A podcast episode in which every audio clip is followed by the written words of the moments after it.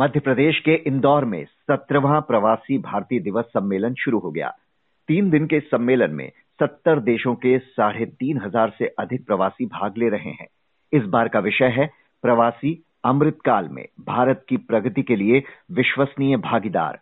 प्रधानमंत्री नरेंद्र मोदी भी इसमें शिरकत कर रहे हैं, जिन्होंने इसे प्रवासी भारतीयों से संबंध मज़बूत करने का एक बड़ा अवसर बताया।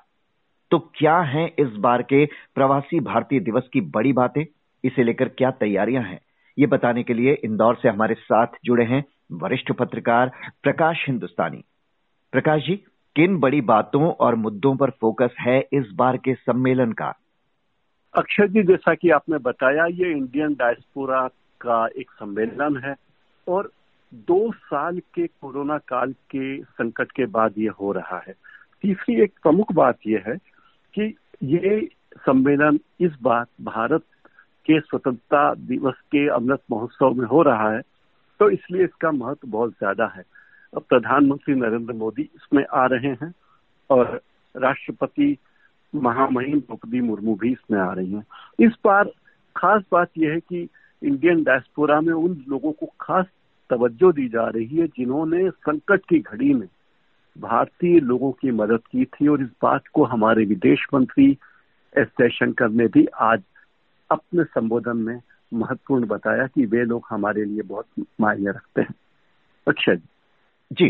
तो जैसा कि हमने देखा कि कोरोना महामारी की वजह से दो साल पहले का सम्मेलन वर्चुअल मोड में हुआ था। चार साल बाद एक बार फिर प्रवासी हमारे बीच में मौजूद हैं। तो इस बार किन देशों से सबसे अधिक प्रवासी आए हैं? और जैसी की थीम है, भारत की प्रगति में विश्वसनीय भागीदार तो इसे लेकर क्या सोच लेकर आए हैं वे? अक्षय जी, सत्तर देशों के प्रतिनिधि हैं, लेकिन मुख्य तौर पर USA UK Saudi Arab New Zealand Australia Mexico Canada और सूरीनाम गुयाना फिजी आदि देशों के एनआरआई प्रमुख हैं। एक बड़ा वर्ग एनआरआई का ऐसा है जो पहले भी इंदौर में एक मध्य प्रदेश के सम्मेलनों में आता रहा है, मध्य प्रदेश के अनिवासी भारतीयों के। इस बार गुयाने के राष्ट्रपति मोहम्मद इरफान अली मुख्य अतिथि हैं और सूरी नाम के राष्ट्रपति चंद्रिका प्रसाद संतोखी विशेष अतिथि हैं। गेस्ट ऑफ़ ऑनर है ऑस्ट्रेलिया हाउस ऑफ़ पार्लियामेंट की सदस्य जेनेटा मेस्के इसके अलावा इसकी तैयारी तो बहुत दिनों से चल रही थी हम्म। और कोशिश थी कि यह सम्मेलन ऐतिहासिक हो इसके लिए छह महीनों से इंदौर में लोग इंदौर के प्रशासन ने कमर कस ली थी आज मलेशिया के मानव संसाधन विकास मंत्री शिवा कुमार वरुण राजू नायडू भी आए और उन्होंने हमारे विदेश मंत्री एस जयशंकर से चर्चा की इस सम्मेलन में खास बात यह कि सूरीनाम के राष्ट्रपति के अलावा जो लोग आ रहे हैं, उनमें पोलैंड से के उन, हम उन एनआरआई को खास तौर पर सम्मानित किया जाएगा जिन्होंने यूक्रेन युद्ध के दौरान भारतीयों की बड़ी मदद की थी। पोलैंड में रहने वाले ये एनआरआई महोदय ने अपना तमाम संकटों के बाद भी रॉबिन हुड की भूमिका निभाई थी। वो खुद अपनी निजी अपने निजी प्रयासों से उन्होंने इंदौर के लोगों की मदद की थी, मध्य भारत के लोगों की मदद की थी, कहना चाहिए। और उसके लिए उन्हें हीरो की तरह सम्मानित किया जाएगा, राष्ट्रपति उन्हें सम्मानित करेंगे। ये सम्मेलन में, ये यूक्रेन में जब युद्ध हो रहा था, तब बुरहानपुर के ये उद्योगपति हैं, युवा उद्योगपति, इनका नाम है अमित लाड, ये रहते पोलैंड में हैं। और पोलैंड के मुश्किल दौर में यूक्रेन के 30 किलोमीटर अंदर तक गए और वहाँ रहने वाले भारतीय छात्रों को बसों में बैठाकर पोलैंड लाए और उन्हें भारत भिजवाने की व्यवस्था की विदेश मंत्रालय से टाइप करके। तो ये बहुत उल्लेखनीय बात है। ये रहते मुंबई में है और इनका परिवार बुरहानपुर में रहता है, लेकिन इन्होंने जो जो कोशिश की, जो मदद की, इसके लिए बहुत भारत के लोग एनआरआई उनका शुक्रिया अदा करते हैं। खास बात है कि इसमें प्रधानमंत्री का विजन बहुत विशेष है। इंदौर के बारे में ये बताना बिल्कुल लाजमी है इस वक्त में कि इंदौर देश का सबसे स्वच्छ शहर है और शहरी विकास मंत्रालय द्वारा जो प्रतियोगिताएँ की जाती है, स्वच्छता की, उसे लेकर लगातार छह साल से इंदौर सबसे स्वस्थ, सबसे स्वच्छ शहर है और मध्य भारत का ये एक ऐसा शहर है जहाँ आईआईटी है आईआईएम है एजुकेशन हब है। कोटा की तरह इसे भी एक एजुकेशन हब के रूप में जाना जाता है। तो इसलिए ये जगह चुनी गई। और ये इंडियन डायस्पोरा के जो भी लोग दुनिया में हैं, कहीं भी हैं, वे इसे एक महत्वपूर्ण कार्यक्रम मानते हैं। और खास बात ये कि जब नरेंद्र मोदी प्रधानमंत्री बने तो उन्होंने इंडियन डायस्पोरा के महत्व को समझा। और ये कहा कि ये लोग हमारे लिए, हमारे वास्तविक राजदूत हैं जो विदेश में हैं। हमारी हमारे मददगार हैं और ये हमारी मदद करते हैं। अक्षय जी। जी तो कुल 27 हस्तियों को सम्मानित किया जाना है इस बार। आपने बताया उनमें से कुछ तो ऐसे हैं जिन्होंने रूस यूक्रेन युद्ध के दौरान भारतीयों को वहाँ से निकालने में मदद की। लेकिन आपने ये भी कहा था शुरू में कि इस बार कोविड काल में जो मदद हमें मिली है प्रवासियों से उसको लेकर प्रमुख रूप से आ, सम्मान किया जाएगा। तो ऐसे कुछ नाम भी हैं जिन्हें सम्मानित किया जाना है इस बारे में? जी हाँ ऐसे नाम भी है। वे लोग हैं जिन्होंने कोविड काल में भारतीयों की मदद की थी और भारत में वैक्सीनेशन में मदद की थी। और इसके अलावा जर्मनी, पुर्तगाल, डेनमार्क के भी कुछ ऐसे लोग हैं जिन्होंने अलग अलग मौकों पर भारत की मदद की भारत भारतीयों की मदद की और भारत सरकार से बेहतर तालमेल बनाया और वहाँ के लोग जो जो वहाँ फंसे हुए थे, उन्हें भारत आने में मदद की और उन्हें बेहतर माहौल देने की कोशिश की। इसका उद्देश्य ये भी, भारत ये भी चाहता है कि भारत का प्रतिनिधित्व जो लोग करते हैं, जो अनिवासी भारतीय करते हैं, उनके काम को दुनिया के दूसरे देशों में थोड़ा आसान बनाया जा सके, उनके काम को सुविधा दी जा सके। और जो लोग टेक्नोलॉजी के क्षेत्र में है खेल में है स्टार्टअप के दुनिया में भारत की मदद कर रहे हैं उन्हें भी मदद की जा रही है। जो विदेशी हस्तियाँ आपने बताई यहाँ पर मौजूद है उनमें से कुछ ने अपनी बात भी रखी है। प्रवासियों को लेकर उन्होंने अपने अनुभव के बारे में कुछ बताया क्या कुछ शेयर किया? किन मुद्दों पर उनका ज़ोर है? अधिकतर अप्रवासी भारतीय जो अभी आए हैं वे बहुत ज़्यादा बहुत ज़्यादा भावुक क्षण उनके सामने देखने को मिले।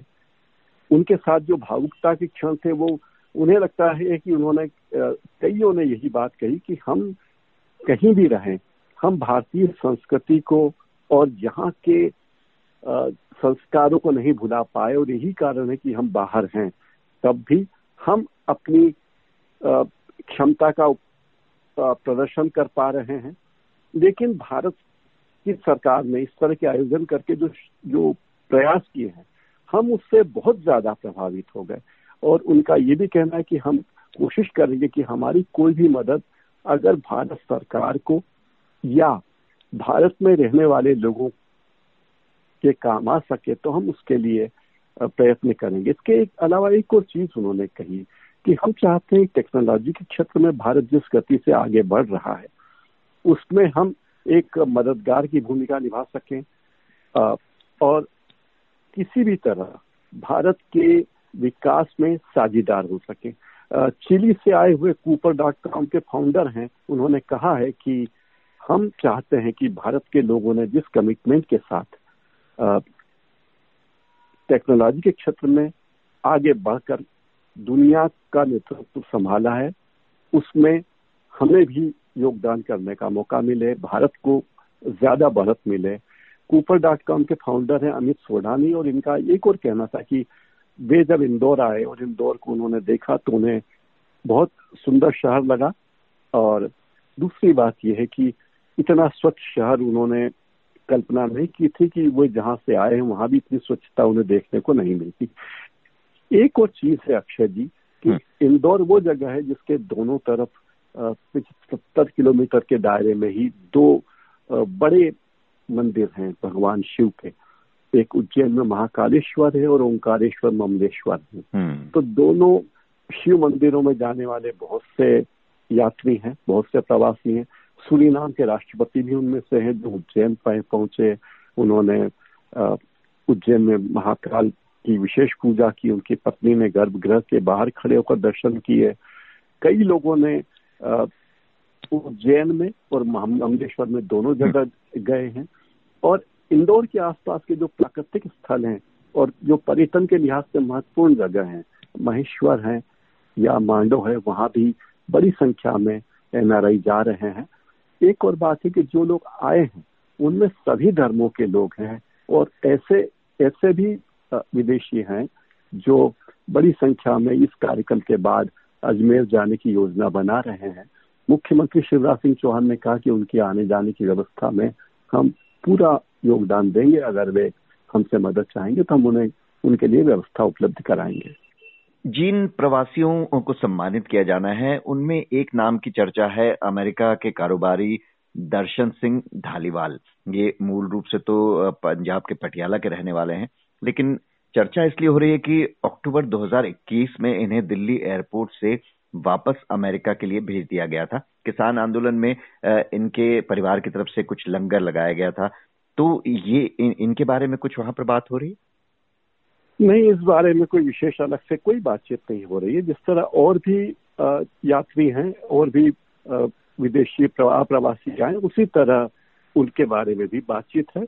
लेकिन ब्रिटेन से आई एक प्रवासी ने ज़रूर ये बात कही कि भारत को दोहरी नागरिकता करनी चाहिए और हमें कई बार परेशानी होती है।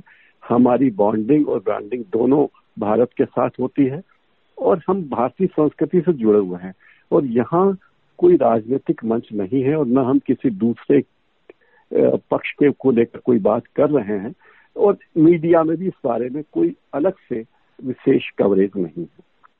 और जैसे आपने कहा कि देश का सबसे स्वच्छ शहर है इंदौर, लेकिन एक विवाद ये जुड़ रहा है कि एयरपोर्ट रोड से सुपर कॉरिडोर तक दोनों तरफ़ सड़क के दोनों तरफ़ काफ़ी ऊँची दीवारें खड़ी कर दी गई हैं। जो आसपास के इलाके हैं, वहाँ के लोगों के लिए वहाँ से निकलना मुश्किल हो रहा है। सौंदर्यकरण के नाम पर जो है उनकी आवाजाही मुश्किल हो गई है। इस बारे में क्या खबर है? इस बारे में हमारी बातचीत हुई आज ही जिला प्रशासन के अधिकारियों से और नगर निगम के अधिकारियों से तो उनका कहना है कि उनमें से जो अधिकांश घर थे, वो अवैध रूप से बने हुए थे और उनके लिए वैकल्पिक व्यवस्था रखी गई है। जिस जगह दीवार बनाई गई है, वहाँ पहले राजपाला की एक प्रतिकृति थी। वो प्रतिकृति जर्जर हो गई थी तो हमने उस प्रतिकृति को हटा दिया। इस कारण वो जगह खाली पड़ी थी। अब हमने प्रतिकृति की जगह दीवार बना दी है और वहाँ एक छोटी प्रतिमा इंदौर की संस्थापक मानी जाने वाली अहिल्याबाई होलकर की लगाई है, जो इंदौर की महारानी रही और इंदौर के नाम पर इंदौर उन्हीं के नाम पर जाना जाता है, जिनकी प्रतिमा संसद में भी है, संसद भवन में भी है और जिनके नाम पर इंदौर में विश्वविद्यालय और एयरपोर्ट है। तो अधिकारियों का कहना है कि हमने कोई गलत काम नहीं किया, लोगों के आने जाने की जगह रखी गई है। उसमें से एक बात ज़रूर एक नकारात्मक खबर देखने को आई कि जिस जगह ये सम्मेलन हो रहा है, उस सम्मेलन के सामने के कुछ अवैध ठेले गुमटी वालियों, वालों को हटा दिया गया है और इलाके की दुकानें तीन दिन के लिए बंद रखने का कहा गया ताकि सुरक्षा कारणों से आवाजाही प्रभावित न हो। तो वहाँ एक मैकेनिक ने दो दिन पहले, परसों शाम को क्षिप्रा नदी में कूदकर अपनी जान दे दी। वो उसका कहना था कि मेरी गुमती हटा दी गई है, मेरी आय का कोई स्रोत नहीं है।